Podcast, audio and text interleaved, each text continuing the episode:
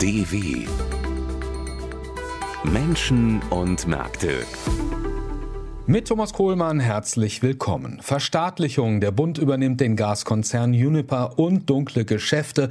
Neue Hinweise auf Geldwäsche bei Wirecard. Das sind jetzt einige unserer Themen hier im Wirtschaftspodcast. Es hatte sich schon gestern angedeutet. Der Bund übernimmt den angeschlagenen Energiekonzern Uniper und zwar fast komplett. Das hat Wirtschaftsminister Robert Habeck am Mittwochmorgen bestätigt. Die umstrittene Gasumlage ist dadurch aber nicht vom Tisch, jedenfalls vorläufig nicht. Nach wie vor sollen die Zahlungsbescheide ab Oktober an die Gasverbraucher verschickt werden. Denn pro Tag macht Uniper 100 Millionen Euro Verlust. Jörg Marksteiner mit den Einzelheiten. Wenn alles läuft wie geplant, dann leitet Klaus-Dieter Maubach bald ein Staatsunternehmen, den staatlichen Gasversorger Uniper. Mit aller Macht will die Bundesregierung den taumelnden Düsseldorfer Energiemulti stützen. Durch die Übernahme von 99 Prozent der Aktien, durch Ausgleich von Verlusten und hohen Kreditlinien. Insgesamt ein Paket von fast 30 Milliarden Euro. Viel Geld, das aber dringend benötigt werde, sagte Firmenchef Klaus-Dieter Maubach in einer Telefonkonferenz. Mit diesen drei Säulen des angepassten Stabilisierungspakets gelingt es, Juniper nachhaltig zu stabilisieren, seine zentrale Rolle für die Energieversorgung zu erhalten. Die zentrale Rolle bei der Versorgung mit Gas. Das war wohl am Ende auch das entscheidende Argument für den Staatseinstieg. Juniper alleine versorgt als Großlieferant 40 Prozent aller deutschen Gaskunden, versorgt hunderte Stadtwerke und Firmen, betreibt die meisten Gasspeicher hierzulande und ist außerdem wichtiger Händler von Flüssiggas. Dennoch, verrät Maubach, habe man zwischenzeitlich durchaus auch über eine mögliche Insolvenz diskutiert. Es war auch immer ein Szenario, was in den Verhandlungen eine Rolle gespielt hat. Aber aus für mich jedenfalls sehr gut nachvollziehbaren Gründen äh, war es kein Szenario, das dann ernsthaft in Erwägung gezogen äh, wurde. Weder von unserer Seite noch am Ende des Tages vom Bund. Jetzt also Staatseinstieg. Was das ganz konkret bedeutet, ließ der Juniper-Chef offen. Nur so viel variable Gehaltsbestandteile, sprich Boni für den Vorstand, werde es nicht geben, solange der Bund am Unternehmen beteiligt ist. Bis es dazu kommt und alles rechtlich abgewickelt und von der EU genehmigt ist, dürften allerdings noch bis zu drei Monate vergehen, sagte Wirtschaftsminister Habeck. Und betonte auch, der Einstieg sei unumgänglich geworden, weil sich die Situation für Juniper so dramatisch verschärft habe. Weil inzwischen so gut wie gar kein Gas mehr aus Russland kommt, muss Juniper diese Mengen zu extrem hohen Kosten woanders nachkaufen, um seine Kunden weiter zu beliefern. Firmenchef Klaus-Dieter Maubach. Die aggregierten Verluste belaufen sich derzeit auf über 8,5 Milliarden Euro und steigen aktuell mit etwa 100 Millionen Euro täglich weiter an. Ab Oktober sollen dann 90 Prozent dieser Verluste über die Gasumlage ausgeglichen werden. Und die werde in jedem Fall kommen, trotz Verstaatlichung, sagt Wirtschaftsminister Habeck. Die Gasumlage wird also kommen, jetzt ab 1. Oktober als Brücke notwendig um die Finanzsolidität von Juniper sicherzustellen. Völlig unklar ist aber noch, was passiert, wenn aus Juniper ein Staatsbetrieb geworden ist. Darf dann noch immer Umlage kassiert werden? Ja, wahrscheinlich schon, meint Juniper. Unsicher, sagt dagegen der Wirtschaftsminister. Das ist eine sehr relevante, eine sehr wichtige Frage. Entsprechend muss sie auch beantwortet werden.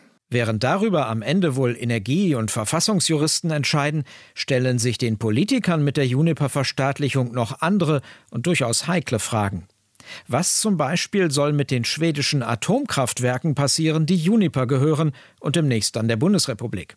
Und wie umgehen mit den Kohle- und Gaskraftwerken und den 5000 Mitarbeitern von Juniper in Russland? Und wie und wann genau der Bund als Aktionär von Juniper möglicherweise irgendwann wieder aussteigen könne, auch das ist wohl noch ziemlich unklar, ließ Firmenchef Klaus-Dieter Maubach durchblicken. Klar scheint nur, der Fall Juniper dürfte die Bundesregierung auch nach der Ankündigung zur Verstaatlichung wohl noch ziemlich lange beschäftigen. Aus Düsseldorf berichtete Jörg Marksteiner.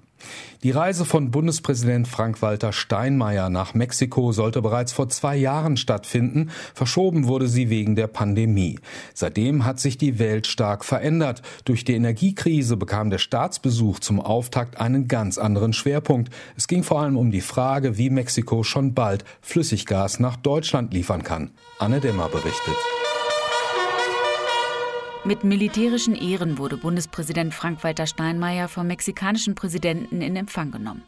Rund zwei Stunden verschwanden sie anschließend hinter verschlossenen Türen. Bei dem Gespräch waren auch die weltweiten Auswirkungen des Krieges in der Ukraine ein Thema. Gerade angesichts der Energiekrise habe man mit Andrés Manuel López Obrador über eine intensivere Zusammenarbeit zwischen Deutschland und Mexiko gesprochen. Mexiko hat auch Erfahrung im Export von Flüssiggas, von Erdgas insbesondere Richtung USA und äh, die Experten müssen austesten, was davon realistischerweise nach Europa zu bringen ist, ob man Fähigkeiten und Einrichtungen entweder in den USA nutzen kann, auch für den Transport von mexikanischem Gas, oder ob man dafür eigene Anlagen hier in Mexiko bauen muss. Das müssen die Gespräche in der Zukunft äh, erbringen. Mexiko verfüge über reichlich Energieressourcen, Öl und Gas, aber auch Sonne und Wind seien breit verfügbar, so Steinmeier. Ein Problem dürfte sein, dass die mexikanische Regierung bislang erneuerbare Energien kaum gefördert hat. Steinmeier gab sich zuversichtlich, während ein Drehorgelspieler auf der Straße einsetzt. Aber mein Eindruck ist, es gibt keine prinzipielle Abwehr des Ausbaus äh, der regenerativen Energien.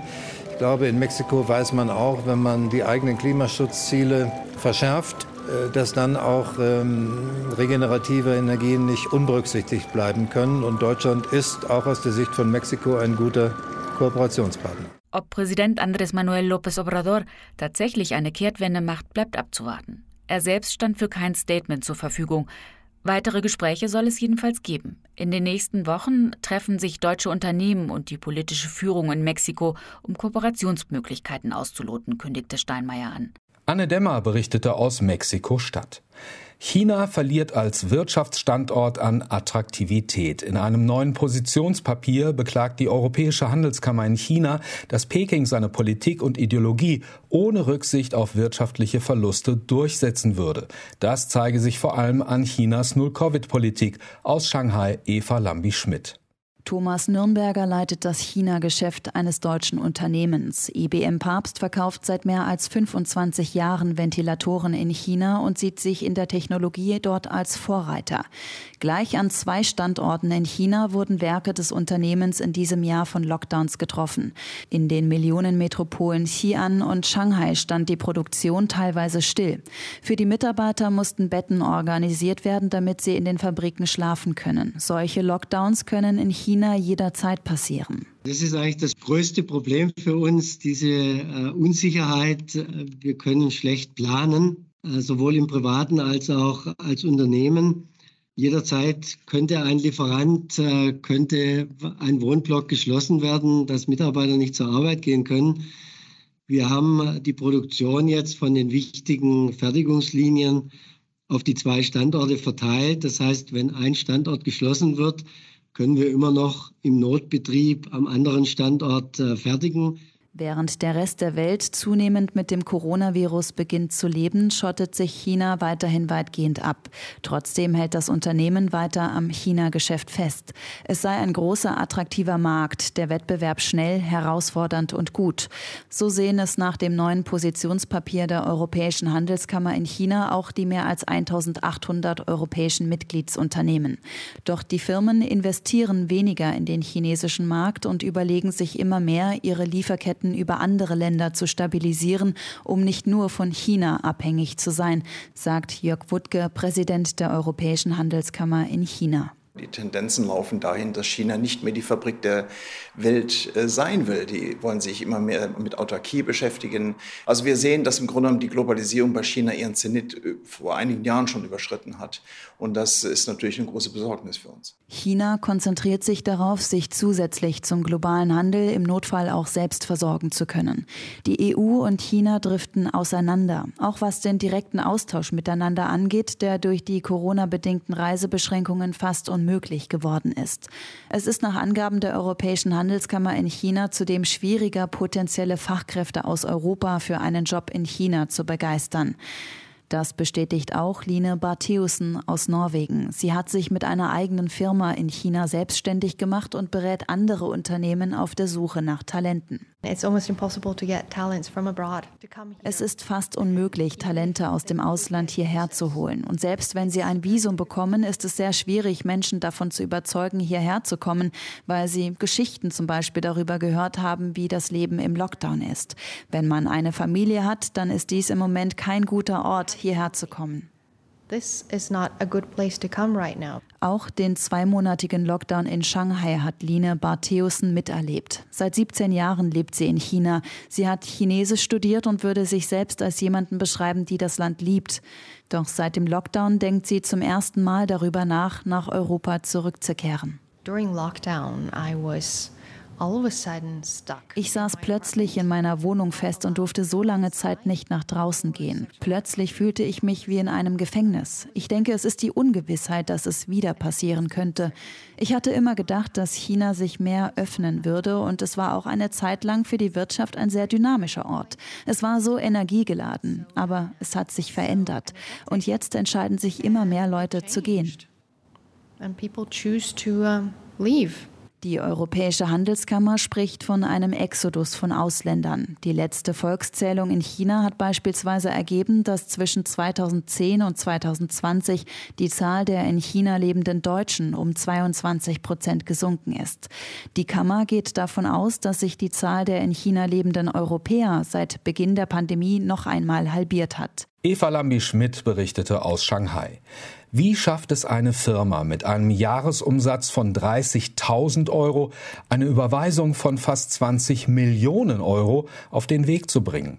Das ist nur eine von vielen Ungereimtheiten, auf die unsere Kollegen vom BR, dem Bayerischen Rundfunk, bei ihren Wirecard-Recherchen gestoßen sind. Alles deutet darauf hin, dass beim Milliardenbilanzbetrug bei Wirecard Geldwäsche im großen Stil an der Tagesordnung war. Davon geht mittlerweile auch die zuständige Münchner Staatsanwaltschaft aus. Arne Meyer-Fünfinger berichtet. Am Vormittag des 14. März tritt die Sprecherin der Staatsanwaltschaft München I, Anne Leiding, vor die aufgebauten Kameras und Mikrofone. Soeben hat ihre Behörde bekannt gegeben, Ex-Wirecard-CEO Markus Braun und zwei weitere Beschuldigte sind angeklagt. Das ist zum einen die unrichtige Darstellung, die Marktmanipulation, die Untreue und der gewerbsmäßige Bandenbetrug. Einer der Gründe, Wirecard habe verschleiert, dass das Geschäft seiner Drittpartner frei erfunden war. Diese Drittpartner haben, so stellte es Wirecard dar, für den früheren DAX-Konzern Zahlungen abgewickelt, vor allem in Asien. Wirecard sollte dafür Kommissionen kassieren, 1,9 Milliarden, die am Ende auf einem philippinischen Treuhandkonto liegen sollten. Das Milliardenguthaben hat aber nie existiert, so die Staatsanwaltschaft. Brauns Verteidiger Alfred Dierlam widerspricht. Dem BR teilt er auf Anfrage mit, nur auf den bis jetzt vorliegenden inländischen Konten der Wirecard-Drittpartner sind Einzahlungen von rund 2 Milliarden Euro dokumentiert, die zum ganz überwiegenden Teil Kommissionszahlungen aus dem Wirecard-Drittpartnergeschäft sind. Geld, das eine Bande um Ex-Wirecard-Vorstand Jan Marschalek veruntreut habe.